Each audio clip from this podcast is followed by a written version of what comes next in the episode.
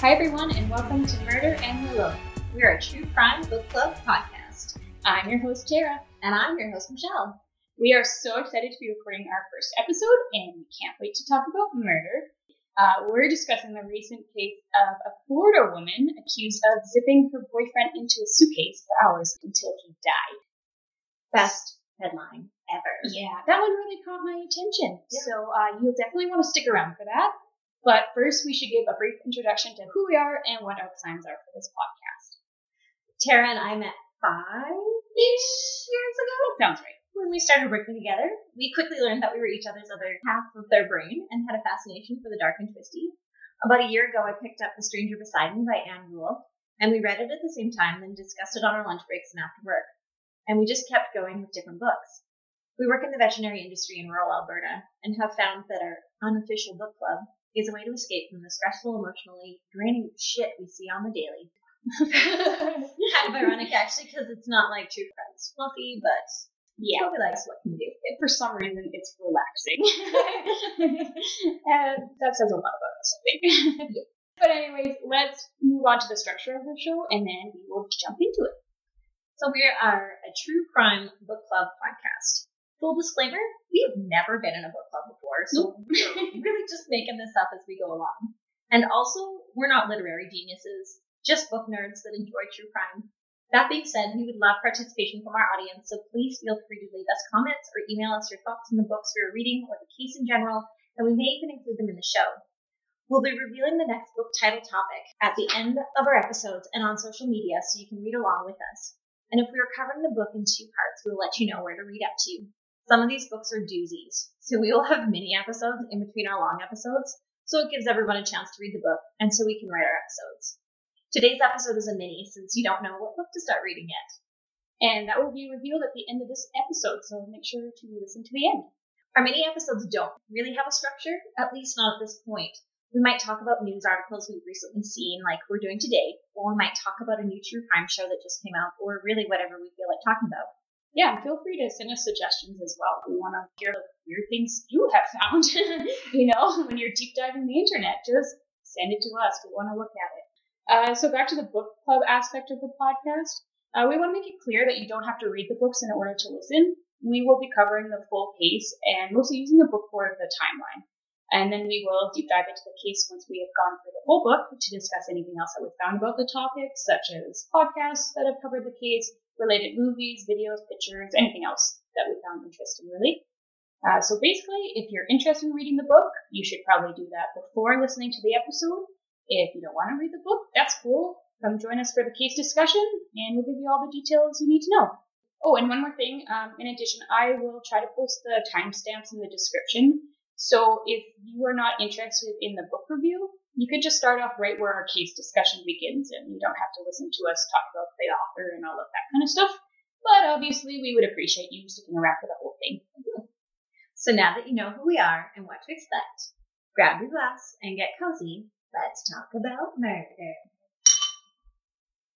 All right, so today we are discussing a case that popped up on my phone the other day, and I just died. I'm sorry, it is it's crazy. So it is Florida woman accused of zipping boyfriend in suitcase for hours until he died. Of course, it's up Florida. Of course, I sent a screenshot to Michelle when I was well.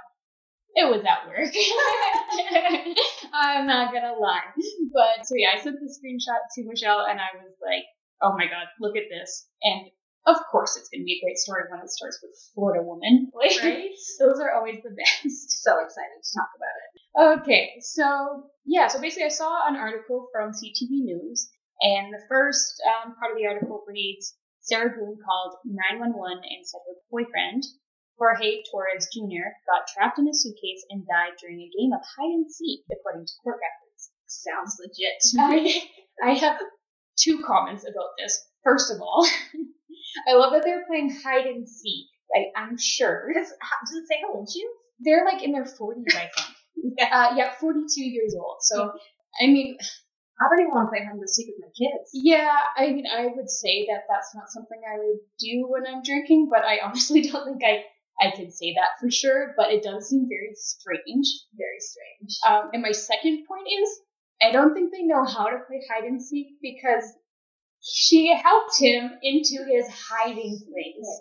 Because there's no way that he, well, I I think don't- if he zipped himself up into the suitcase, He should have been able to get out. exactly. So that's why I just, I think it's hilarious that it's like, oh no, we're playing hide and seek as you help him into the hiding place. Right? And oh, bye. Bye.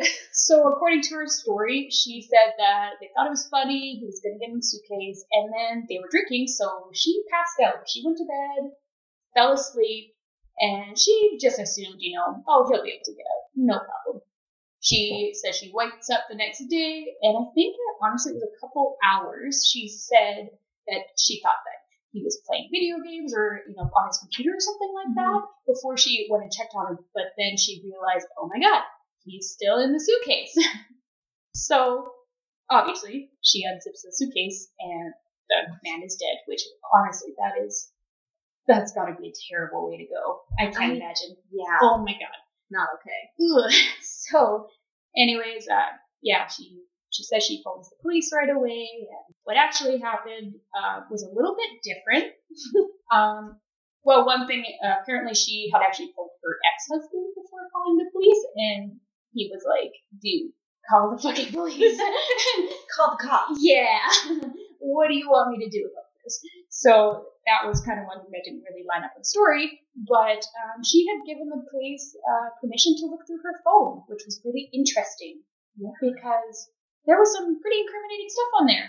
Um, there were videos of her taunting him in the suitcase, which is so messed up. So screwed up. So I'm pre- I tried to find the videos, but as far as I could see, they have not been released to Which- know, the public. Which I mean, Probably for the best. that kind of makes sense. But honestly, I did kind of want to see it just to, I don't know, get a feel for what was going on.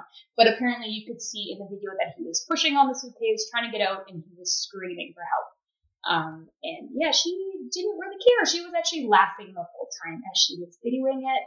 Um, Because he cheated on her or something. right? yeah, uh, exactly. So yeah, This she was his punishment. apparently, yep. Um, so things like "I can't fucking breathe" seriously was heard by her, the boyfriend, uh, and she replied, "That's on you. That's what I feel like when you cheat on me." So She's a terrible human. she's a bad person, and apparently they kind of have a history of domestic violence. There have been quite a few times in the last three years that they were dating that they had pressed charges against each other, and yeah, so that's great. Um, and yeah, happy Totally. relationship. and uh, in those instances, they both would have physical injuries like black eyes or like Yeah. um, marks on his throat because she choked him and all kinds Oh, of stuff. It's Awful. it's pretty awful. So, anyways, it uh, doesn't seem as innocent as what she originally tried to make the Hmm. story out to be. Um, so yeah, it was really interesting. I don't think there's any way that she can get out of this, honestly. I mean, even if she claims that she's battered, Yeah, Battered battered, woman. yeah, battered woman defense. I think she will try. taunting him. Yeah, I think they will try to go for that side of things, like Yeah. in their defense. Yeah. But I honestly don't think that that's. I don't know. I don't think that's a good case because it's not like she's defending herself. Yeah. She zipped him suitcase. Yeah, like he couldn't get out. He couldn't touch her. Like I don't know. She I was know. not fending him off. He wasn't attacking her. It seems like if he was attacking her, why would he get into a suitcase? Yeah. you know, It's it's so so strange. It's so strange. That's why I just I guess only they know. yeah. Really? guess they only know, and I mean we know a part of it because she took a video of it. Like I mean, thanks for that. thanks for that. I'm It- sure the police are thanking her for that. too. Oh, totally. I think when she gave permission to, you know, have to look at her phone and everything, I don't think she remembered that those videos were on there, honestly. Yeah. and then they showed her the video, and she was like, "Oh, that's bad. Oh, dang. Oh, Yeah. dang. I, I think it's like, yeah, that's not, that's not great, honey." No. so yeah, that's uh, I think most of the. the I'll be interested to see, like, if they post anything about her sentencing or anything. Yeah, it'll be really interesting. And I'm assuming, you know, because I know all this stuff, I'm assuming it's going to be second degree murder. Uh, Yeah, I don't think she- I don't think you plan to I shove mean- somebody in a suitcase and I leave them there to die. I feel like they will look into it, Like maybe it was like all part of a plan. Like, hey, like, you know, get him drunk and you know, Maybe. have this like idea and just Maybe. I don't know. I, obviously, I don't know anything about law, but I like to pretend. It doesn't do. sound super premeditated. No, it doesn't though. It sounds more like an opportunistic kind of thing where Yeah. it's like, oh, oh, interesting. Yeah, he gets in the suitcase, then my problems will be solved. And maybe she didn't actually intend to kill him, so maybe Yeah. manslaughter. maybe, maybe. Well, Eh, nah. With the, I mean, I think that's what would have happened if um, there were no video. Yeah. I think she could have definitely gotten away with it was an accident. I passed out. I we were screwing around. Yeah, exactly. But I think with the video evidence, I'm pretty sure that she'll Murder too. that would be murder. But yeah, when I first started reading the article, I was like, oh, I feel like it was an accident. Like, you know, I just got the first couple sentences, sentences and I was like, oh, this is gonna be messed up. Like, Mhm. she, like, this person honestly, like, forgot about her boyfriend and then went to bed. That was like when I started reading the title. I'm like, it can't be. Like, it can't be It can't be. actual like murder, right? But then, like, obviously, I got like two sentences into the story and I was like, oh, okay, Oh, maybe. okay, maybe. And maybe, maybe they weren't just drinking. Chardonnay. Maybe there was some other sort of Yeah. recreation. other things going on. And they did say um, in past times where the police came to check up on them because of uh, domestic violence calls, um, the boyfriend was told that he needs to stop using drugs and that kind of thing. So I wouldn't be too surprised if that kind of stuff was happening as well. But that's just making an assumption. just kind of sad all around. It is. It is. I feel. I feel bad for the guy. That's pretty terrible. Like it sounds not. both ways. Like they weren't great people with you know not each other that kind of stuff. But still, that's an awful way to go. and you know what's really messed up? I was thinking about this earlier when I was thinking about the whole case and going through it. You know when you like you listen to something and you're thinking about it and you create an image in your head? Yeah. The image that I had in my head of where this took place was in my granny's house from like 20 years ago. And I was like, well, that's messed up. Why am I thinking about that? And it's because we used to do this. Like we used, I remember a certain bedroom where there were suitcases and we would zip each other up in the suitcases. I wish the people could see my face. I know.